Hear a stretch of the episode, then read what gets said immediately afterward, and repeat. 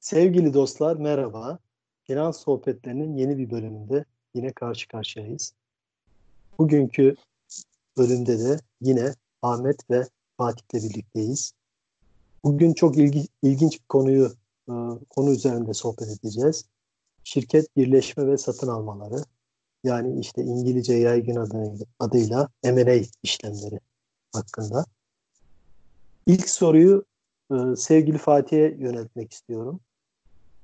Fatih'ciğim daha önceki finans sohbetlerinde biz hep finansal check-up, finansal performans yönetimi e, gibi konular üzerinde durduk. E, dinamik nak- nakit akışı e, ayrıca, ayrıca ekleyebilirim. Bu konular üzerinde durduk.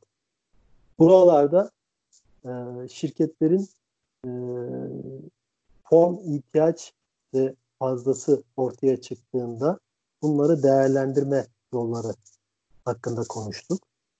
Bugünkü konumuz e, şirket birleşme ve satın almaları olduğu için incelediğimiz şirketlerde e, fon ihtiyacı veya fon fazlası ortaya çıktığında şirketlerin e, satın alma, birleşme, varlık satışı, varlık satın alma gibi yöntemleri kullanmaları hakkında biraz konuşalım istiyorum.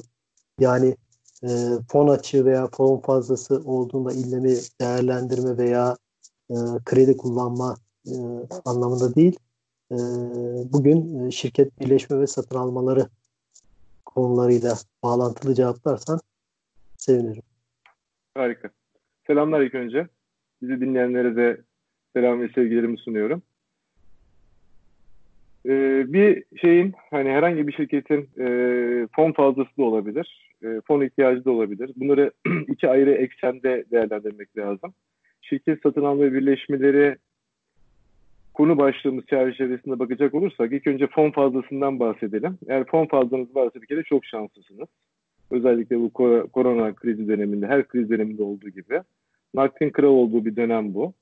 E, dolayısıyla e, önünüzde bir sürü fırsatlar var. Yani bu fırsatlardan e, bazıları da muhakkak ki sizin satın almayı düşünebileceğiniz şirketlerle ilgili e, olabiliyor. E, bu bağlamda hani nakdin kral olduğu bu dönemde varlıkların fiyatlarının düşmüş olması, pi- piyasada genel olarak bir likite sıkışıklığı olmasından dolayı çok daha hesaplı ve e, uygun bir şekilde şirketleri satın alma imkanına e, sahip olabilirsiniz ki bunun detaylarını biz konuşuyor olacağız. E, bizim hani e, hizmet verdiğimiz e, paydaşlarımız, çalıştığımız şirketler ekseninde bakarsak bu da şeye karşılık geliyor. Hani e, buy side e, mandate dediğimiz hani e, bize e, şirket satın alması ile ilgili olarak yetki veren şirketlerin e, durumuna karşılık geliyor. Eğer fon fazlanız varsa bu size e, bir satın almayla bağlantılı olarak imkan yaratıyor. Yani diğer taraftan fon ihtiyacınız varsa e, yine satın alma ve birleşmeler e, bir e, kaynak yaratabilir. E, şirketinizin tamamını satmanız da gerekmiyor. E, şirkete konacak olan e, ilave bir öz kaynak bu dönemde çok ciddi anlamda e, problemleri çözüyor olabilir. Şirketinizin bir e, kısmını e, bir ortakla paylaşmayı düşünebilirsiniz. E, o da bizim hani satın alma tarafındaki yetkilendirmeye yani sell side e, mandate'e karşılık geliyor. Mandate'e karşılık geliyor. E, bu ikisinin de e, yoğun yaşandığı e, ve daha da yoğun yaşanacağı bir dönem olacak diye e, sorunun ilk kısmını bağlamaya çalışayım Bülent'ciğim. Teşekkür ederim Fatih'ciğim. Ahmetciğim bu konuda senin eklemek istediğin bir şey var mı? Ee, şunu ekleyebilirim Bülent. Herkese merhaba. Öncelikle Fatih'in dediği gibi ciddi bir fırsat e, dönemi olabilir bu gibi kriz dönemleri. Ee, sadece paranın satın alma gücü açısından değil, büyüme hedefi olan şirketlerde kaldıraç etkisi yaratmak için çok uygun dönemler. Çünkü satın almada şirket satın almak bir tarafa aslında zaman satın alıyorsunuz ki ben onu daha çok önemsiyorum.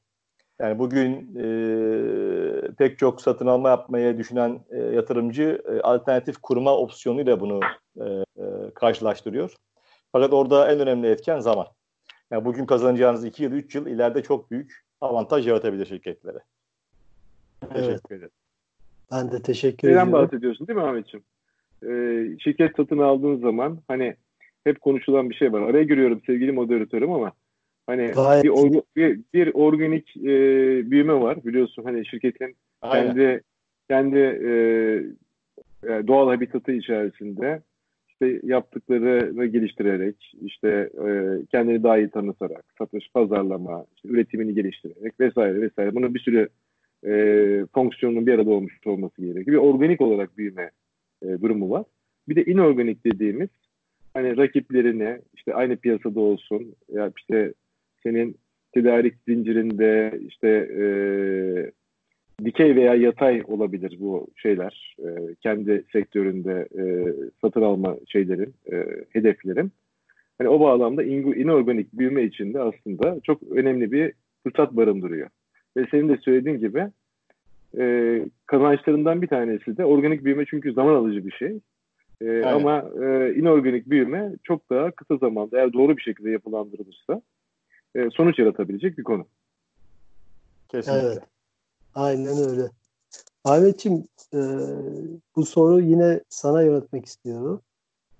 Şimdi psikologlar e, liderlerin davranışlarını incelediklerinde e, şu şimdi şu anı yaşamadıkları bu nedenle gelecek korkusu içerisinde e, işler iyi giderken e, kararlarını ve zamanda verilmesi gereken kararları ertelediklerini ifade ediyorlar. Şimdi sen de liderlik konusunda bir uzman olarak ben şu soruyu sormak istiyorum sana. Krizler aslında tanım itibariyle biliyorsunuz bir dengeleme uyum sürecidir. Krizler bunu içerir. Ee, aslında krizler e, esnasında liderler daha hızlı kararlar verirler. Ee, yine konumuz olan şirket birleşme ve satın almalarına dönecek olursak bu ortamda e, liderlere neler önerirsin? Bülent bir an için korktum yani konuya psikologlar diye girince eyvah dedim. Ee, Biliyorsunuz tabii e, bu aslında anlık bir konu değil. Yani hep şöyle bir yanılgı oluyor. E, kriz anında nasıl karar verirler? Aslında o ana kadar nasıl karar verdikleri kriz anındaki sonuçları etkiliyor. Evet. E, o yüzden demin senin söylediğine katılıyorum. E, gelecek endişesi. Şimdi bu da planlama eksikliğinden geliyor bana sorarsan. E, şimdi biz diyoruz ki nakit akışı nakit akışı. Fakat şöyle de bir gerçek var. E, kriz baş gösterdiği zaman nakit akışını toparlamak için artık çok geç kalmış oluyorsun.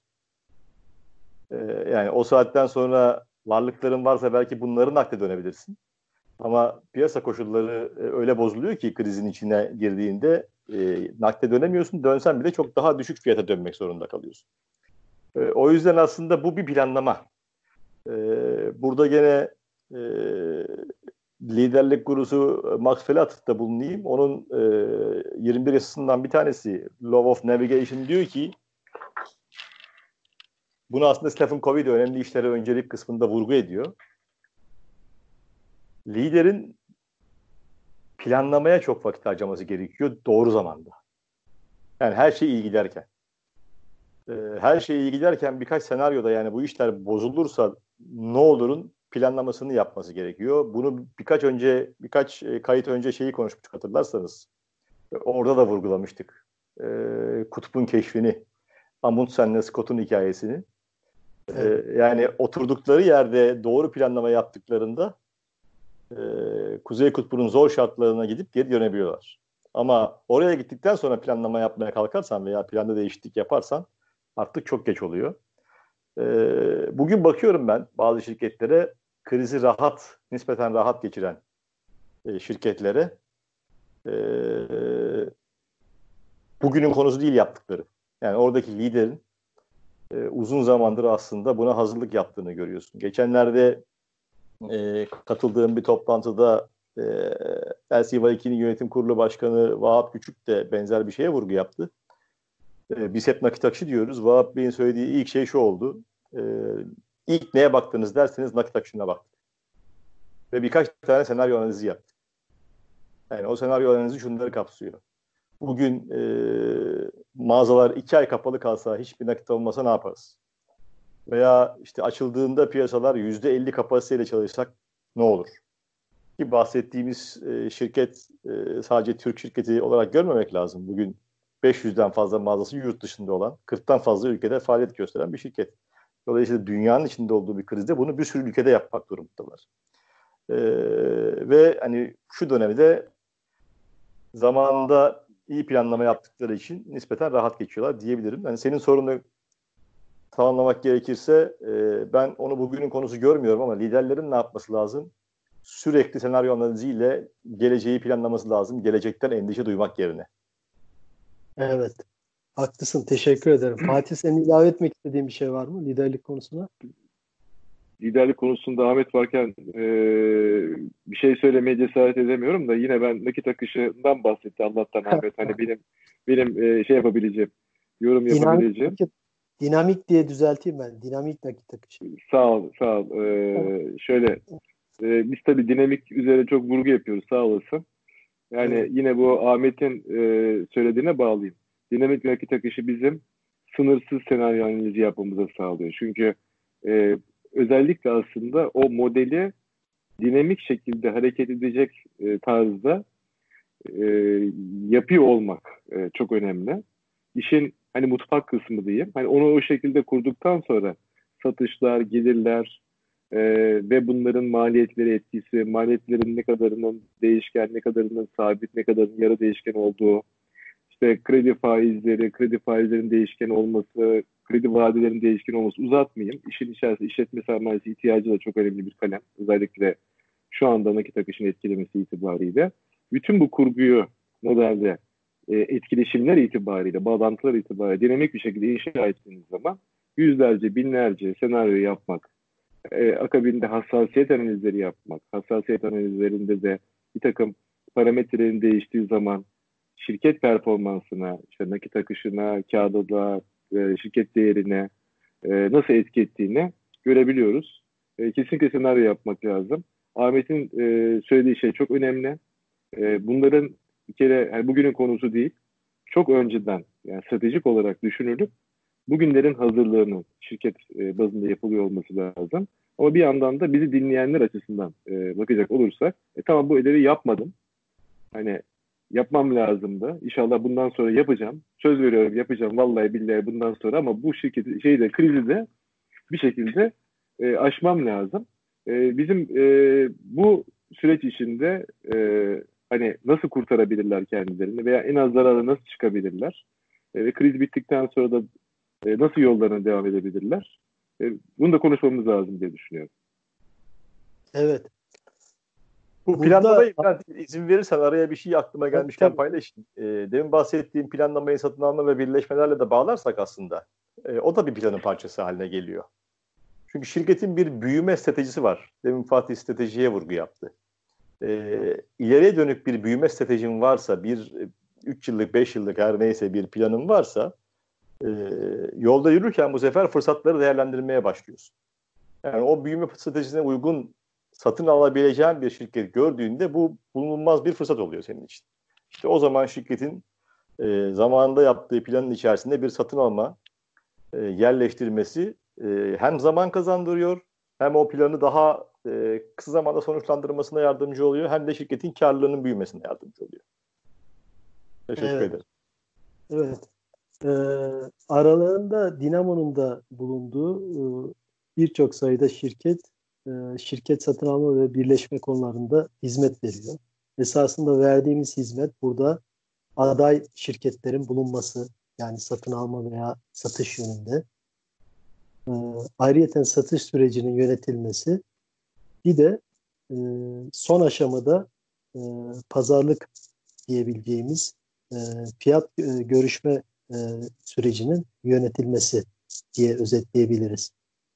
Şimdi ben son zamanlarda tabii krizin de etkisiyle hatta genel olarak tabii şirketlerde olumsuz bir e, etki var ama e, yine de şirketler daha önce de her zaman vurguladığım gibi 6-7 yılda bir e, krizlere alıştıkları için yine dinamik bir şekilde e, birçok kararlar alıyorlar. Yeni yatırımlar düşünüyorlar.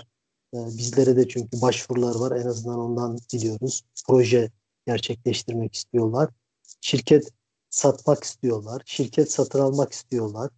E, varlık satımı e, düşünenler var.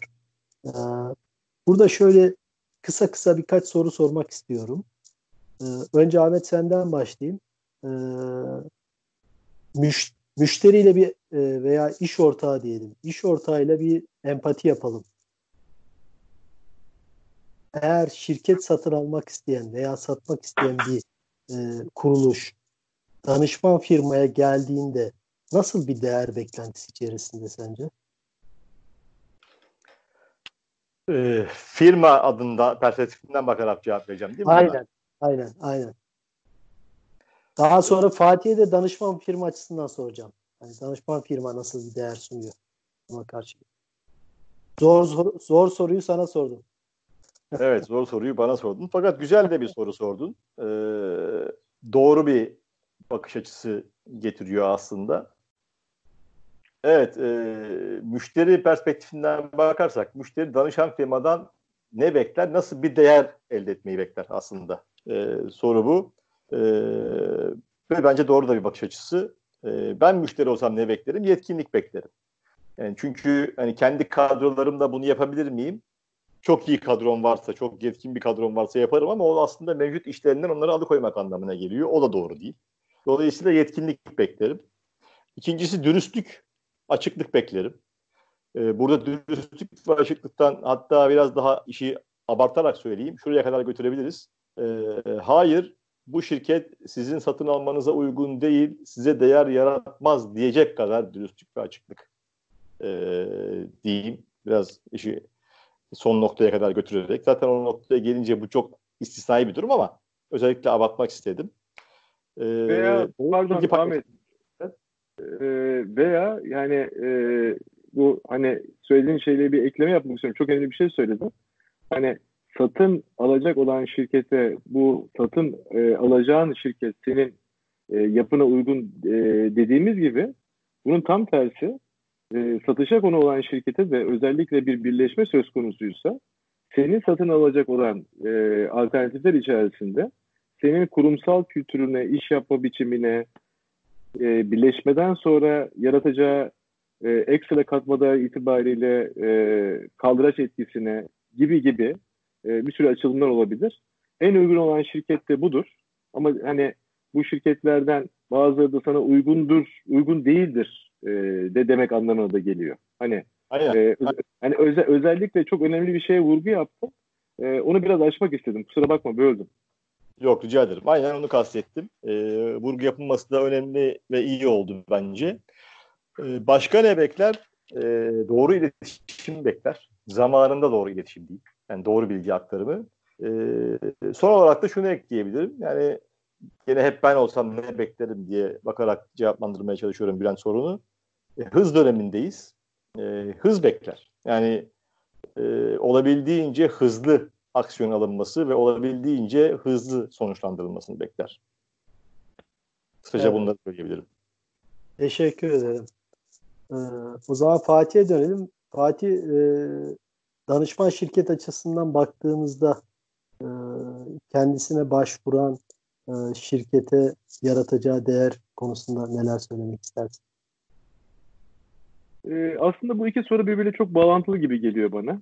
Çünkü hani bizim bir danışman şirket olarak yaratacağımız değerin anlamlı olması için aynı zamanda bize danışan şirket açısından da bir e, bizim yaratacağımız değerin bir anlamı olmuş olması gerekiyor. Hani yumurta mı tavuktan çıkar, tavuk mu yumurtadan çıkar e, itibariyle ve bakabiliriz e, hadiseye.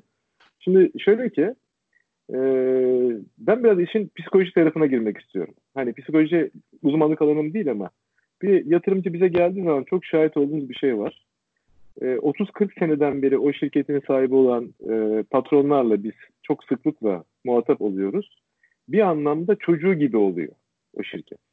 Hani onu kurmuş, geliştirmiş, büyütmüş, e, çoğu geceler uykusuz kalmış, bir sürü bedel ödemiş.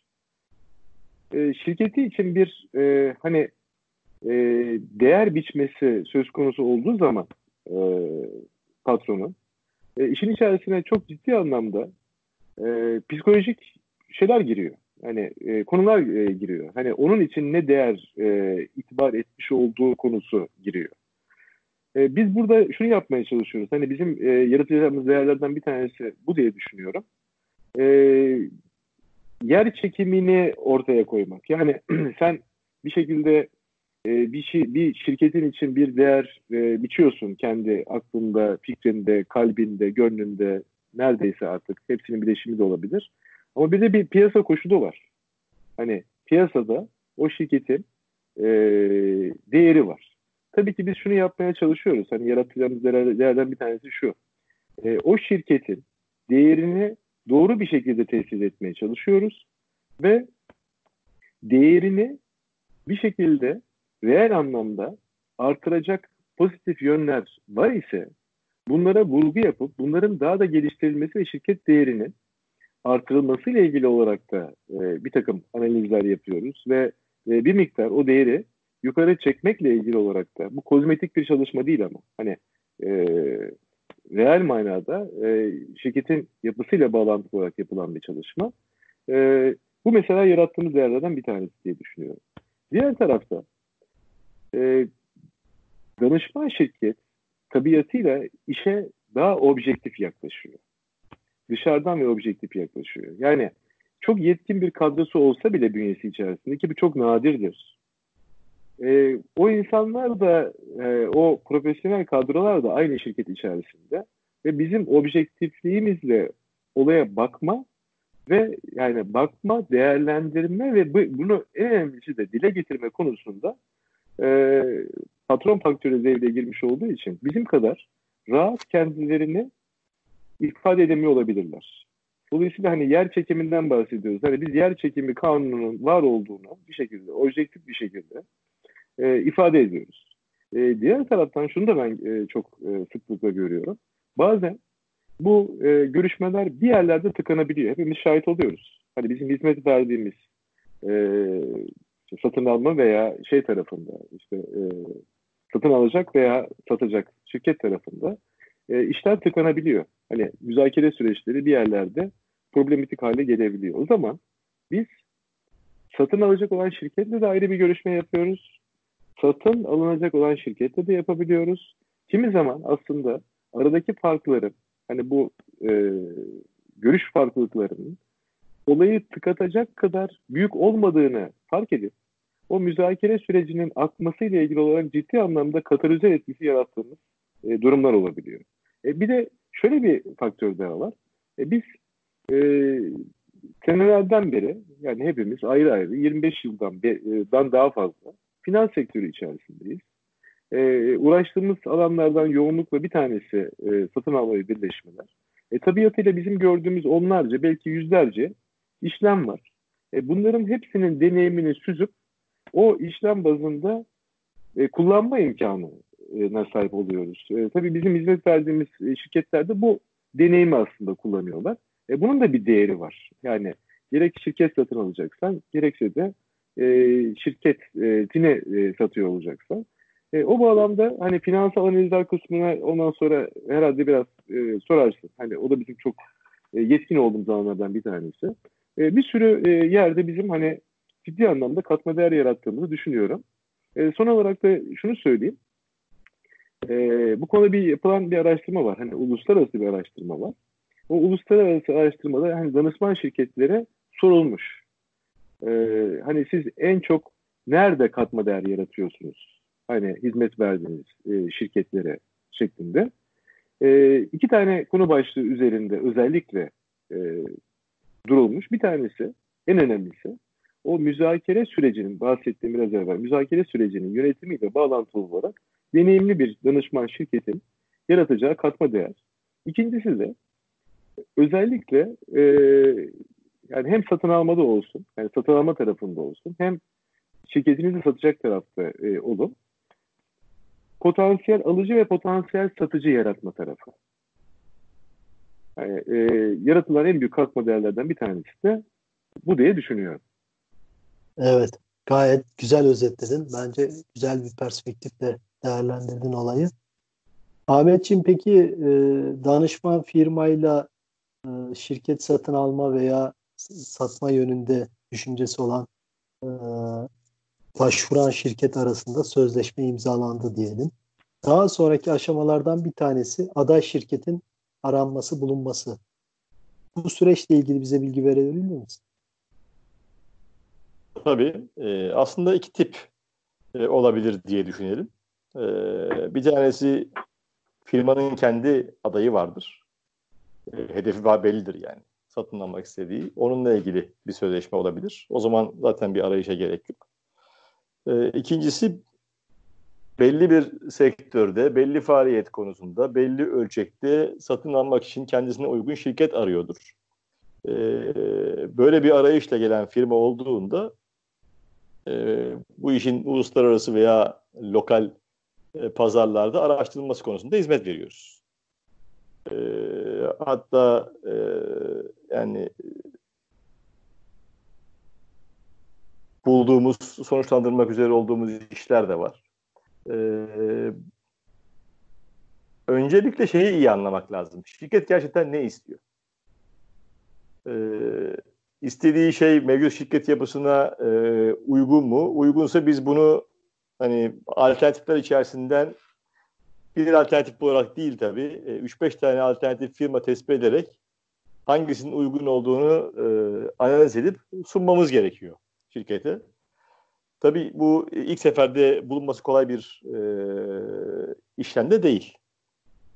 Bir sürü alternatif buluyorsunuz. E, eleye eleye eleye eleye en uygununu e, şirketle buluşturmanız lazım.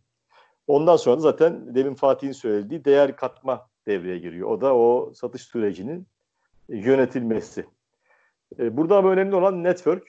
E, hangi pazarlarda araştırıyor? Yani lokal, uluslararası. E, hangi sektörde araştırıyor? Ne ölçekte araştırıyor? Ne gibi yetkinliklerin olmasını istiyor?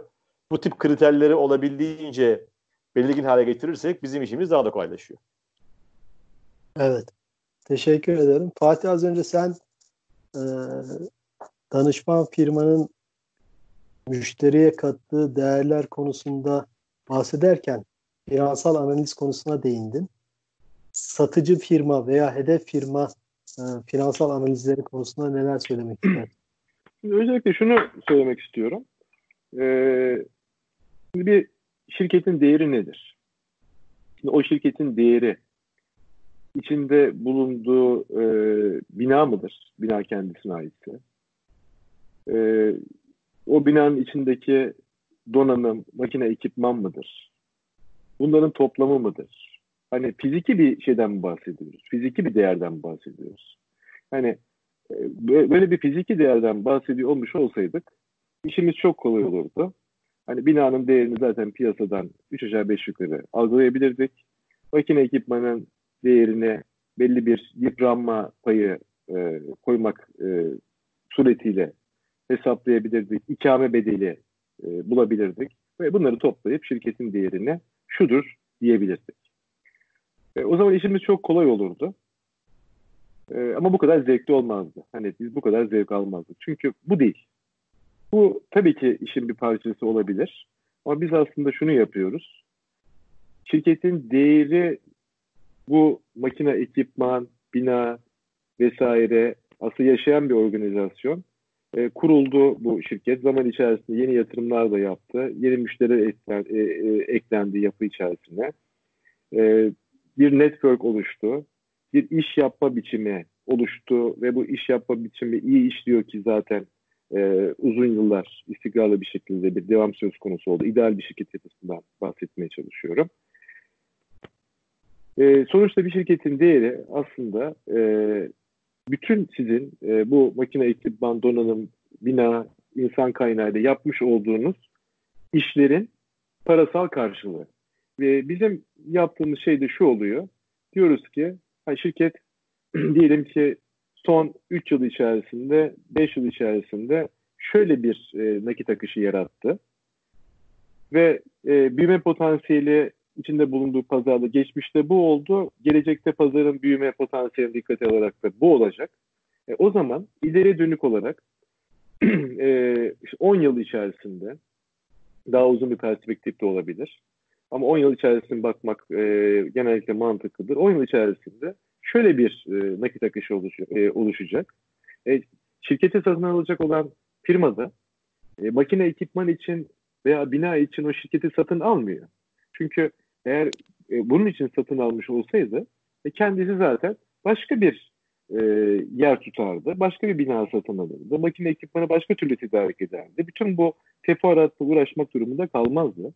Eğer ekstra bir bedel vermeyi konuşuyorsak demek ki buradaki bir e, burada bir değer yaratıldığı ile ilgili olarak herkes hemfikir. E, o değeri de nasıl ölçeceğiz? E, şirket satın alacak olan kişi de aslında şirketin ileriye dönük olarak yaratacağı katma değeri e, bizim nakit akışı demiş olduğumuz değeri satın alacak. İşte bizim e, en büyük katma değeri yarattığımız alanlardan bir tanesi hani finansal analiz deyince e, aslında bizim yaptığımız bütün analizler biliyorsun e, günün sonunda nakit akışına dayanıyor. Yani biz gelir tablosunda projeksiyonu yapıyoruz vesaire vesaire ama değer performans hep konuştuğumuz gibi nakit akışında e, görüyoruz. Ve bu nakit akışının da ileri dönük olarak nakit akışının bugünkü değerini aldığımız zaman belli bir iskonto oranı üzerinden biz şirketin değerini e, buluyoruz. E, buradan ne yapıyoruz? Tabii ki şirketin borçlarını düşüyoruz. Alacakları varsa onları ekliyoruz. Bir nakit varsa o nakdi e, e, ekliyoruz. Ve şirketin değeri budur diyoruz. Şimdi burada e, önemli bir değer yarattığımızı e, düşünüyorum. Hem e, özellikle e, şey tarafında e, şirketini satacak olan e, hizmet verdiğimiz e, şirketler e, bağlamında gerçek anlamında gerçek anlamda o şirketle bağlantıda hangi bedelin talep edilmesi gerektiği ile ilgili olarak çok sağlam bir benchmark oluşturuyoruz yani uluslararası standartta. Hani finansal analiz deyince en başta bunu söyleyebilirim. Evet. Teşekkür ederim. Burada bir de, burada e, kafaları karıştıran bir şey ekleyeyim mi? E, şimdi tamam. tabii faaliyet gösteren, karlılığı olan bir şirkette e, Fatih'in söylediği yöntem çok net. Fakat son dönemde bu startup dünyası değerlemeyi e, bambaşka bir boyuta taşıdı. E, evet. Tamamen hayali e, gelecek nakit akışı üzerine bir e, farazi değer tespiti var. Bunu da belki altını çizmek lazım. Tabii çok orada şimdi çok önemli bir şey söylüyorsun. Ee, yani geleneksel ekonomilerde konuştuğumuz zaman hani mevcut durumun belli bir büyüme potansiyeliyle ileriye dönük olarak tahmin edilmesi nispeten çok daha kolay. Hani geleceği tahmin etmek çok zor her zaman için. Bunu görüyoruz zaten. Ama nispeten kolay. Ama yeni Geçmiş ekonomi varsa daha kolay. Tabii. Şimdi yeni ekonomi diyeceğimiz e, yapılar içerisinde şirket e, işte eksponansiyel olarak büyüyor. Ama büyürken genel olarak işte büyük yatırımlar e, yapmak durumunda kalıyor. E, genellikle o yatırımlar e, e, o kadar büyük maliyetli ki e, şirketin büyümesi ve gelirinin artışı bunu karşılamıyor. E, ve e, geçmiş dönem performansına baktığınız zaman 3 sene, 5 sene veya daha uzun, daha kısa e, şunu görüyoruz, şirketin zarar ettiğini görüyoruz. E, orada aslında e, senin söylediğin yeni ekonomilerde e, ölçülmeye çalışılan, değerlendirmeye çalışılan belli bir e, zaman sonra bu eksponansiyel büyüme öyle bir noktaya gelecek ki yapılması gereken yatırım ihtiyacının çok daha ötesine çıkacak ve o noktadan sonra e, artık bu şirket para kazanmaya başlayacak. Ama bunu tahminini yapmak hakikaten e, çok daha zor. Çünkü e, genellikle volatilitenin çok yüksek olduğu veya belirtilerin çok fazla olduğu e, ve trendlerin de hızlı değişim gösterdiği teknoloji ağırlıklı e, şirketlerde işte WhatsApp gibi, Facebook gibi hani en bilinen örnekler itibariyle konuşayım. E, alanlarda bu söz konusu oluyor ve oradaki projeksiyonun sapma ihtimali çok daha yüksek. Risk daha fazla kesinlikle. Ama e, potansiyel kazanç e, şeyi de e, söyleyeyim imkanı da o tip projelerde hani hep denir ya yüksek risk, yüksek kazanç. Tam, tam olarak öyle bir durum var yani. Evet. Ahmetciğim aday arayışına başlamıştık. O çalışmalar devam ediyordu. Sonra arada finansal analizlere de girdik. Şirket değerlemelerine. Ee, adaylar bulundu diyelim. Bize bir de müzakere sürecini anlatabilir misin? Ee, süreçteki incelikleri. Danışman firma nasıl bir katma değer üretiyor müşteri E, aday bulundu. Burada demin bahsettiği gibi Fatih'in bir finansal analiz kısmı çok önemli. E, değerde mutabık kalmak çok önemli. O başlı başına bir müzakerede. Burada e, aslında üçlü bir mutabakattan bahsedelim. Yani e, alıcı satıcı bir de danışman e, mutabakatından bahsedelim. E, ondan sonra da demin e, vurgu yaptığımız aslında sürecin sağlıklı yönetimi önemli. Burada bir sürü şey devreye giriyor. E, bu işler çünkü bir günlük, iki günlük, bir haftalık, on günlük işler değil. E, bazen aylar sürebilir. E, 6 ay, bir yıl arası sürebilir. E, o süreçte bir birçok e, gitgeller yaşanabilir. Dolayısıyla yani bu sürecin e, sağlıklı sağlıklı yönetilmesi çok önemli. E, ben aslında buradan şuna vurgu yapmak istiyorum. E, neden bunu konuşuyoruz? Yani şimdi bunu merak ediyor olabilirler. İzin verir misin? E, kafamdaki Tabii. bir şeyi paylaşayım. Şimdi hani Covid-19 ortamındayız. E, neden satın alma birleşme konuşuyoruz? Kimsenin e, önceliğinde olan bir şey değil. E, gibi gözükse de aslında hep bunlar birbiriyle bağlantılı. Yani nakit akış dedik e, ve şu anda şunu gözlemliyoruz. Yeterli e, sermayesi olmayan veya beklediği nakdi yaratamayan şirketler ister istemez e, zor dönmeye başlayacak önümüzdeki dönemde. Bu sadece Türkiye için konuşmuyorum ben bunu. Şu anda dünyadaki bütün genel gidişattan bahsediyorum. E, işler iyi bile olsa veya bu dönemi atlattığımızda işler iyi bile olacak olsa eğer o dönemi yani o dereyi geçecek kadar e, nakdimiz yoksa sıkıntı yaşayacağız. Bunu çözmenin birkaç yolu var. Ya kredi kaynaklarınız vardır. Borçlanayım nasıl olsa benim işim iyi dersiniz, aşarsınız. Veya ortak bulmanız lazım veya belki de tamamen devretmeniz lazım. Dolayısıyla bu gibi dönemler aslında satın alma birleşmeleri yavaş yavaş konuşulmasa bile işlem fiilen işlem göreceği dönemler. Ben öyle düşünüyorum. Satış tarafındaki istek artıyor. Bu da e, elinde nakit fazlası olan şirketlere fırsatlar yaratıyor. Biraz rakamlardan belki bahsetmek gerekirse e, birkaç tane e, rapora baktığımda ki ilk çeyrek rakamları çıkmaya başladı. Mesela enteresan bir şekilde 2020'nin ilk çeyreğinde hacim veya adet olarak çok büyük bir düşme gözükmüyor. Fakat şeye sorduklarında anketlerde özellikle Avrupa için konuşuyorum e, hani ne bekliyorsunuz diye yüzde 60-70 arası satın alma birleşme işlemlerinde hacmin düşeceğini bekliyor. Ama ilk çeyrek verileri bunu biz Covid döneminde. Evet. Süreç mevcut süreç içerisinde. Ha, süreç içerisinde. Aynen. 2020 için diyelim hatta. Ha, evet. Fakat ilk çeyrek bize bunu doğrulamıyor. Belki ilk çeyrek doğru değil diyebiliriz.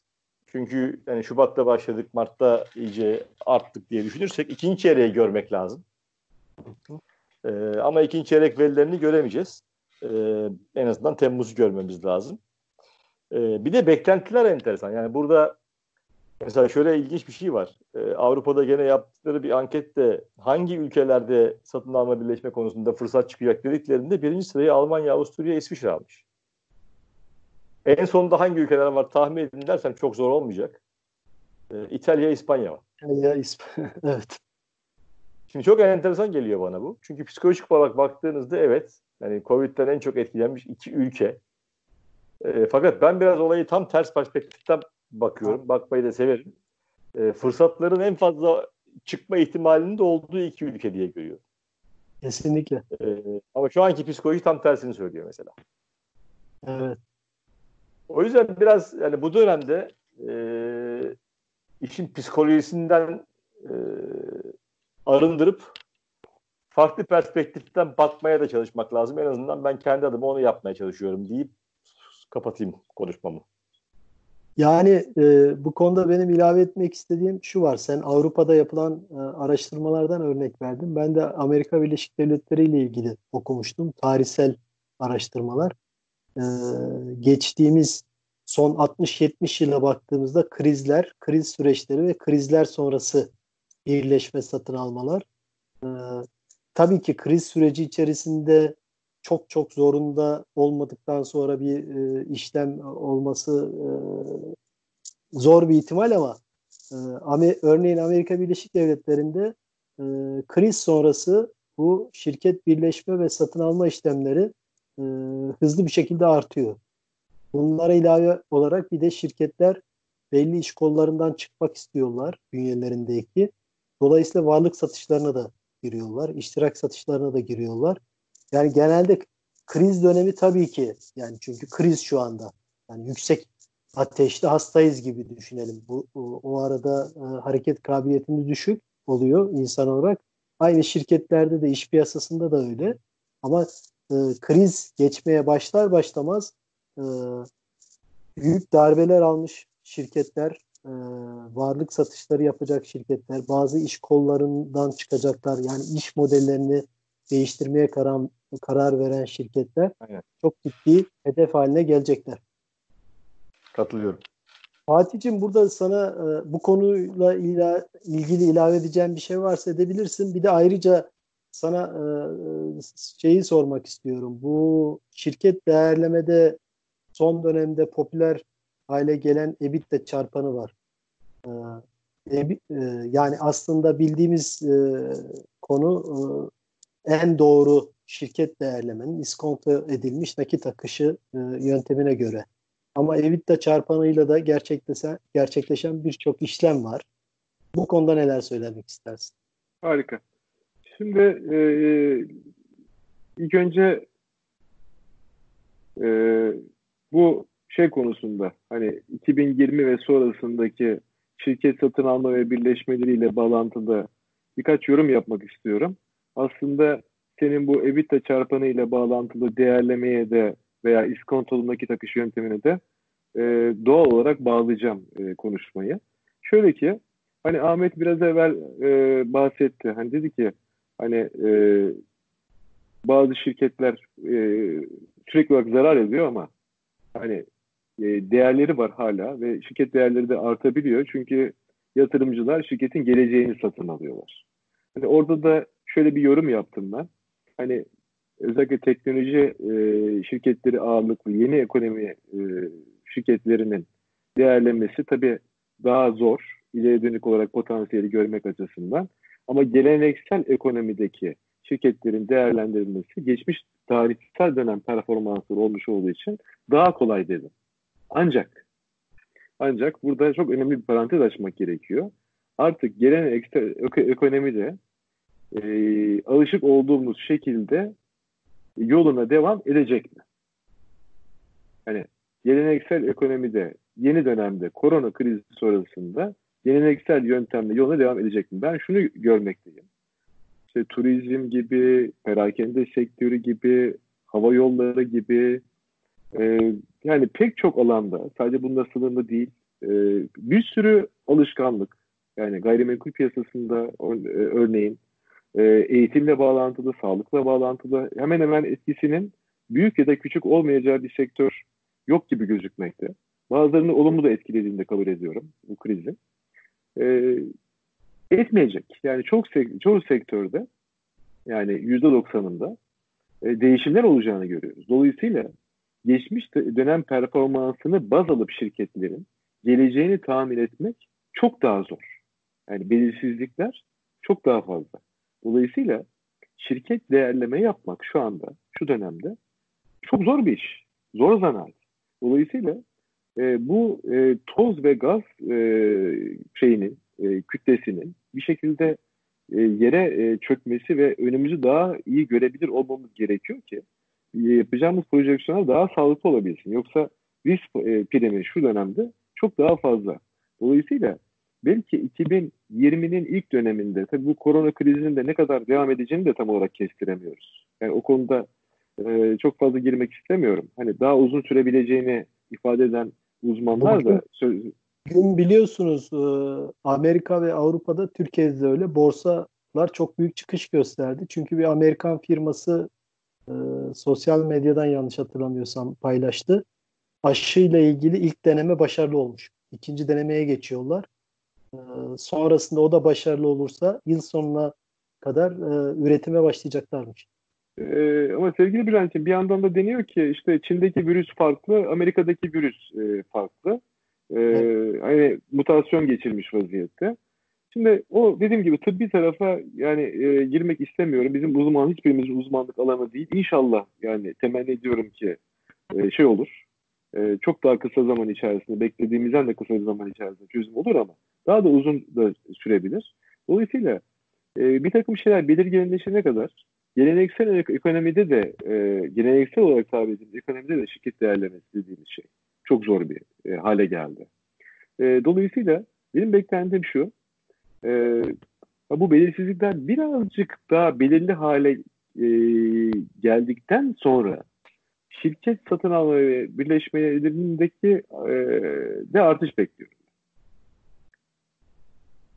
E, yani böyle bir beklentim var. Senin e, soruna gelecek olursak şimdi e, bu konudaki altın standart, şirket değerlemedeki, altın standart iskontolu nakit akış yöntemi.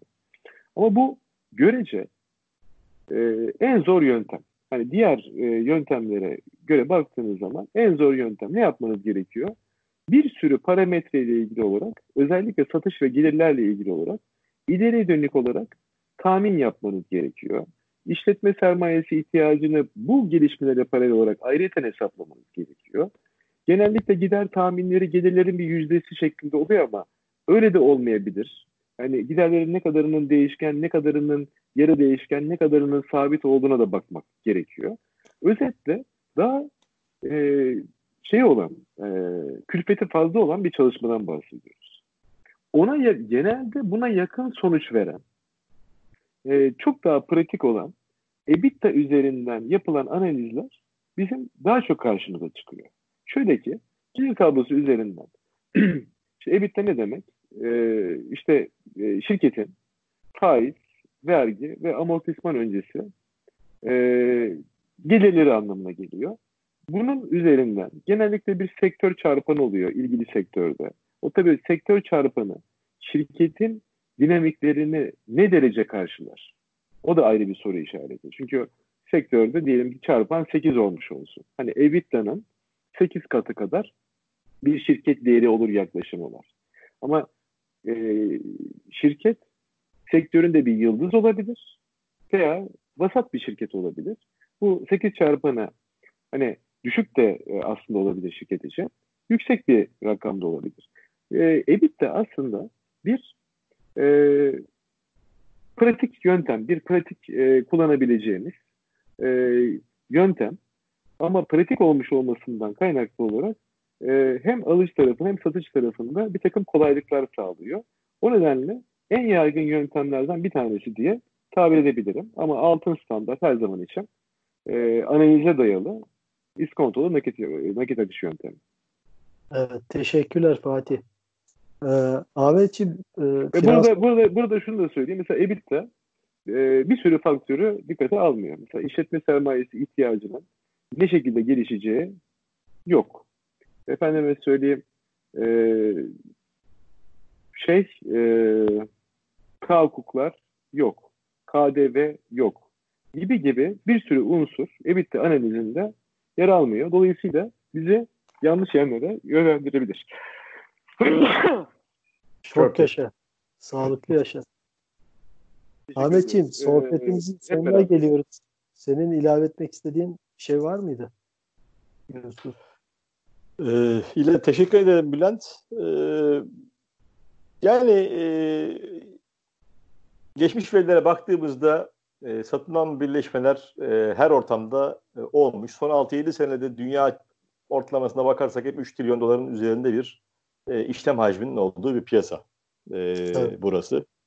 E, ben hani enseyi karartmamak gerektiğini düşünüyorum. Bundan sonra da devam edecek. Tabii burada belirsizlik ne? Bu Covid'in ne kadar süreceği. E, ama öyle de öyle veya böyle e, satın alma ve şirk, birleşmeler e, şirketlerin büyüme stratejileri içerisinde her zaman önemli bir yer tutacak diye düşünüyorum. Evet. Fatih'ciğim senin ilave edeceğin şeyler var mı? Ee, şöyle ki şimdi bu çok önemli bir konu. Hani bir podcast'in e, sınırları içerisine sığmayacak e, kadar yani zaman süresi itibariyle bir konu. Şöyle ki hani ayrı bir podcast'te şu da konuşabilir, e, şunu da konuşabiliriz. Yani doğru bir e, şirket satın alma ve birleşme yapılabilmesi için hangi dinamiklerin gerek satıcı tarafında gerek alıcı tarafında özellikle alıcı tarafında çünkü alacak ve yoluna devam edecek e, olan şirket olmuş olduğu için çünkü e, satan şirket satıyor eğer ortaklığı devam etmiyorsa belli bir süre sonra parasını alıp e, serüvenine yolculuğuna başka bir şekilde devam edecek. O dinamiklerden de bahsediyor olabiliriz. Hani ilk e, konuştuğumuz podcast'in başında hani danışman nerede katma değer yaratır sorusunun cevaplarından bir tanesi de doğru bir şirket satın alma birleşme aslında nasıl yapılmalı? Bunun dinamikleri nasıl olmalı? E, doğru şirketi nasıl tespit edersin? E, o entegrasyonu nasıl yapman lazım? E, hangi alanda şirket satın alma birleşmesi yapman lazım? Senin e, satın alacak olan şirket olarak.